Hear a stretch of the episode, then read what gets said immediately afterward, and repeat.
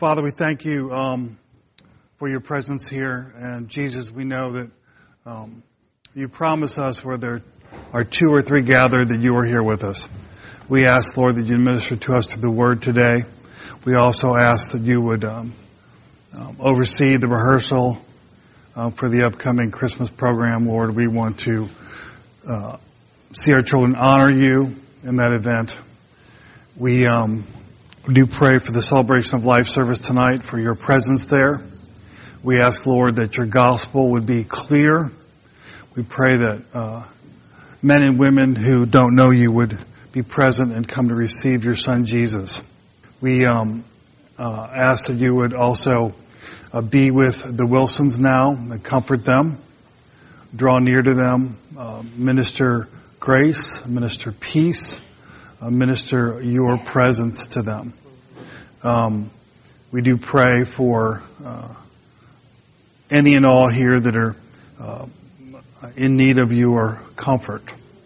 We thank you, God, that um, you are an ever-present help in time of need. We pray these things in your name. Amen. First Thessalonians chapter four, if you would. I'm going to keep my remarks short this morning. First Thessalonians chapter four.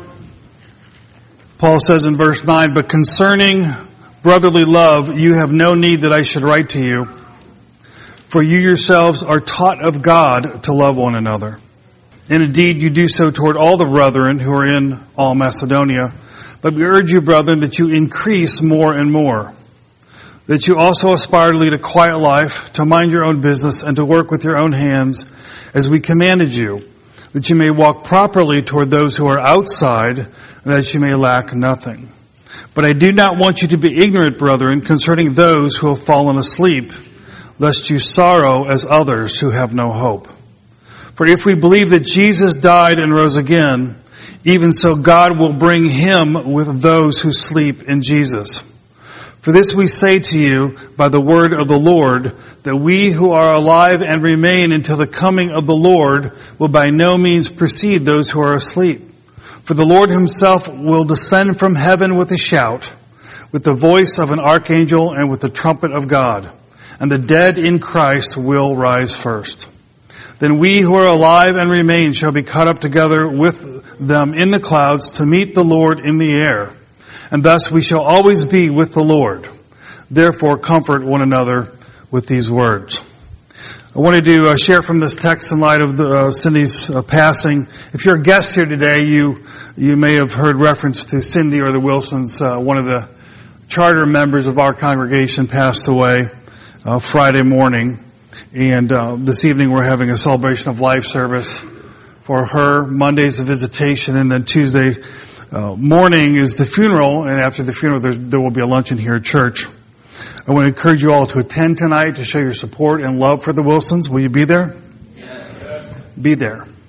Um, this text tells us a couple things. One, it says here uh, in verse 13, um, he says to the Thessalonians, he wants to remind them that uh, those who have fallen asleep, and this is a biblical metaphor for those who have died, but Paul refers to those who have died in Christ as asleep because people that go asleep wake up. Right? So those who die in Christ fall asleep, meaning they will wake up, meaning they will be resurrected again with the Lord. And so he reminds them of this, and clearly he did so because some in their fellowship had passed away. And he says that he's reminding them of this lest they sorrow as others who have no hope. Now the first point I want to make to, to this morning is that we do sorrow, but we just don't sorrow as others. And this may be an obvious point, but I think that unfortunately in the, in the evangelical church we don't do real well with sorrow and lamentation and necessarily public displays of grief. Um, we tend to make church a, a revival service where everything is joyful, everything is upbeat, everything's positive, when in fact that's not the way life is. There are many causes of sorrow in life, whether it's physical affliction, financial setback, the betrayal of a dear friend, the loss of a loved one, and we could go through a long list of causes of sorrow in this world, and the believer is not exempt from sorrow. Many Christians fall away from the faith because they enter the Christian life with a false view of the Christian life, and they are told at the beginning, trust Jesus and all will be well. Trust Jesus and you will always be delivered. Trust Jesus and you will be happy. And then they find out the, the, the challenges and the struggles of the Christian life. And they find out that Jesus called us to the narrow path. And that path at times can be very difficult. Um, and so they, they say, I didn't sign up for this. I didn't sign up for, for struggle. I didn't sign up for rejection by my friends. I didn't sign up uh, for financial setback. I signed up for prosperity. I signed up for success. Jesus was going to be my life coach and I was going to be the CEO. But it doesn't turn out that way. Um, for some. And so God allots to us various trials according to His wisdom. And these trials, of course, are designed to refine our character. James says that we, uh, because we know the purpose of trials, that is, to perfect our character, that we be perfect and entire, lacking nothing. In other words, that's a phrase meaning we need to grow up, we need to mature. Because of that, uh, he says we can uh, have joy in the trial. Because we know that it's working good, even though it may be difficult and painful and even sorrowful. We see in scripture a long pattern of what's called lamentation. Matter of fact, there's even a book called Lamentations. Many of the Psalms are Psalms of lament. They are public or private expressions of sorrow, grief, disappointment, heartache, confusion, uh, groping in the darkness as faith attempts to find its way in the light of God's often mysterious providence. Um, but we don't do this well, unfortunately. Some, part of it I believe is cultural, and part of it I believe is, is theological. Um, but we need to understand that as Christians, not only are we exempt, not exempt from sorrow, we need to understand that it's okay to be sad. It's okay to grieve. As a matter of fact, I would argue that it's healthy to grieve. Um, being sad is not a sign of unbelief. Being sad is a sign of your humanity. That's all it means. We, we see Jesus in John 11. Let's turn there. We're going to come back to Thessalonians. We see Jesus in John 11 um, weeping. You know, it, it, it strikes me as just really strange how ideas can blind us to what the Bible says. Here, Jesus, who's, who's called in Isaiah the man of sorrows, somehow we turn Jesus into this person that's going to give us a life where there's no pain. The man of sorrows? So in John 11, we won't read the t- long text, you know it, but basically, um, Lazarus dies. Jesus comes to the gravesite. And it says here, um, in third, verse 33 of John 11, therefore when Jesus saw her weeping, that is Mary, and the Jews who came with her weeping, he groaned in the spirit and was troubled. And he said, where have you laid him? And they said, Lord, come and see. And in verse 35 it says, and Jesus wept. Jesus wept. And then the Jews said, see how he loved him. So Jesus, uh, was not immune not only from his own trials, he was not immune from the sorrow of others. Matter of fact, repeatedly in the Gospels, we, we see this phrase, and Jesus had compassion. And compassion by its very nature means entering into the suffering of others. And you don't enter in if you don't feel it. So, um, in order to be a compassionate, sympathetic people, we have to enter into the suffering of those around us. And that means entering into their sorrow. We could give many examples of, of the saints in the Old and the New Testament who, encountering various situations, were troubled or were sorrowful. It's okay to be sad, and it's okay to grieve. And we should um, not mask it with a false piety. We should not mask it with a false, a false joy, which at the moment is just not true. Um, the truth is, it's very sad when you lose a friend. It's very sad that, um, you know, we, we have a family in our church who has uh, some younger children, not little, but younger children who will not grow up with their mother. We have four daughters who will walk the aisle without their mother. That's very sad to me. And I could give a long list of things that are sad about the situation. But I, I'm not here to cause you to grieve, but simply to remind you that it's okay. And many of you were close to the Wilsons and friends with them. So this isn't just entering into the family sorrow. You have your own sorrow.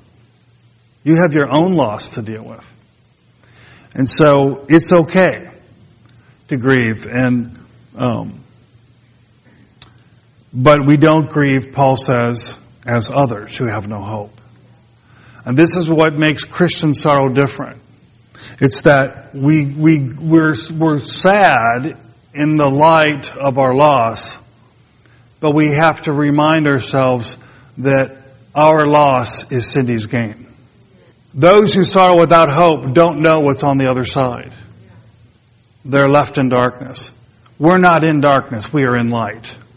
We know what's on the other side, and we know where our sister is.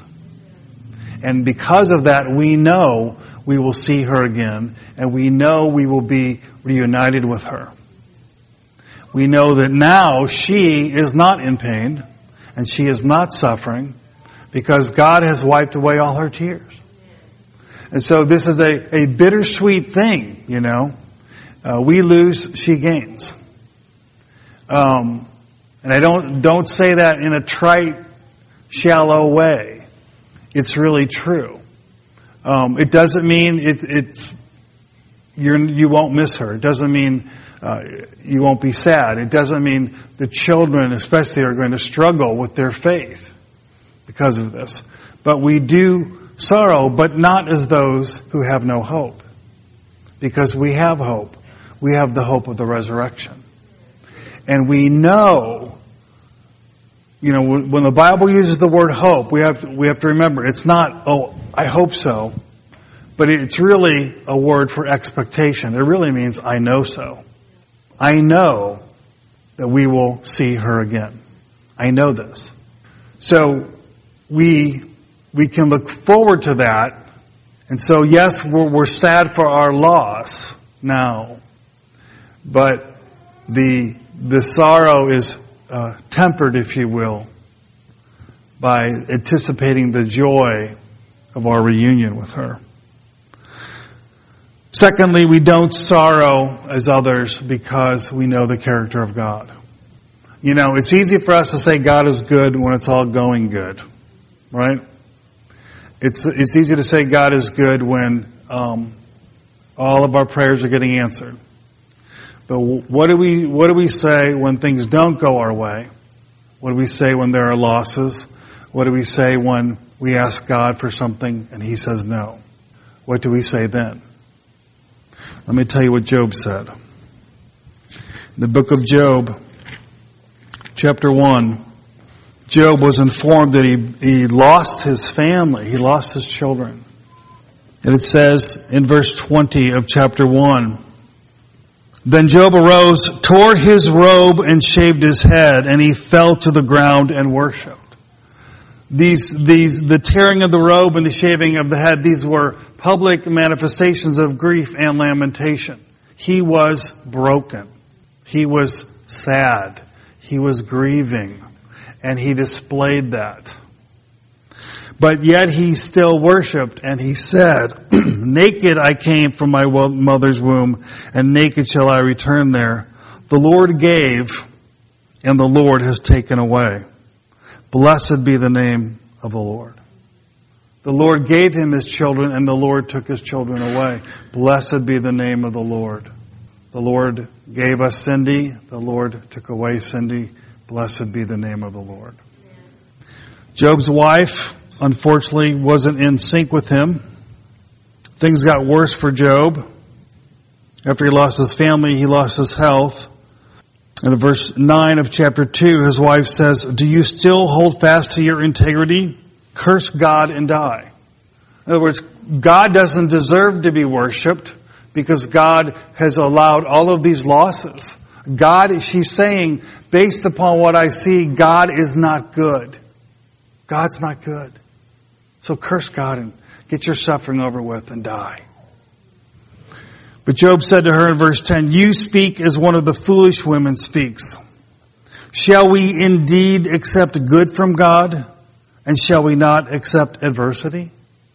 In all this, Job did not sin with his lips. So, the providential dealings of God in our lives doesn't change the character of God. Now, you, you may have questions about Cindy's passing. You may have questions about other uh, adversities in your life. These are questions that God may answer for you and He may not answer for you. It's something that you will have to wrestle with.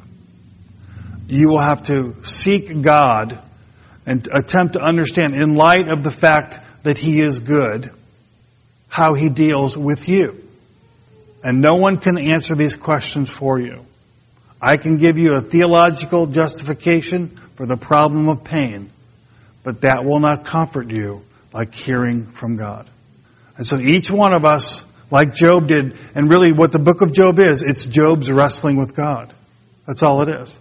It's him coming to terms with God's dealing with him in ways that were adverse. And so we each have to do that in our sorrow and in our, in our struggles. We each need to, to, to go through that wrestling. Um, and if we do, I believe that God will, um, whether He gives you answers or not, He will give you something better than answers. He will give you comfort and peace. That you will come to a place of understanding uh, God's goodness is, regardless of how He deals in your life. You will have the faith of Job, who was willing to accept both good and adversity at the hands of God because he knew who God was and that God was good. So because we do not sorrow as others, uh, back to our main text, Paul says um, in verse 18 of 1 Thessalonians 4, because we do not sorrow as others who have no hope, he says, Therefore, comfort one another with these words. In other words, comfort one another in light of the fact that those who have died in Christ aren't really only sleeping. That is to say, they will rise again. We will meet them again, and we will meet them when we meet the Lord. That is our comfort and that is our hope. And therefore, he tells us um, to comfort one another. I encourage you to comfort one another. I know there are those here that are um, very sad over Cindy's uh, losing Cindy. She was a, a dear friend. Uh, some of you are dear friends with Dave, um, and some of you are close to the kids. So you're sad, and you have your own sadness, and you need to comfort one another. Um, but you also need to comfort the Wilsons.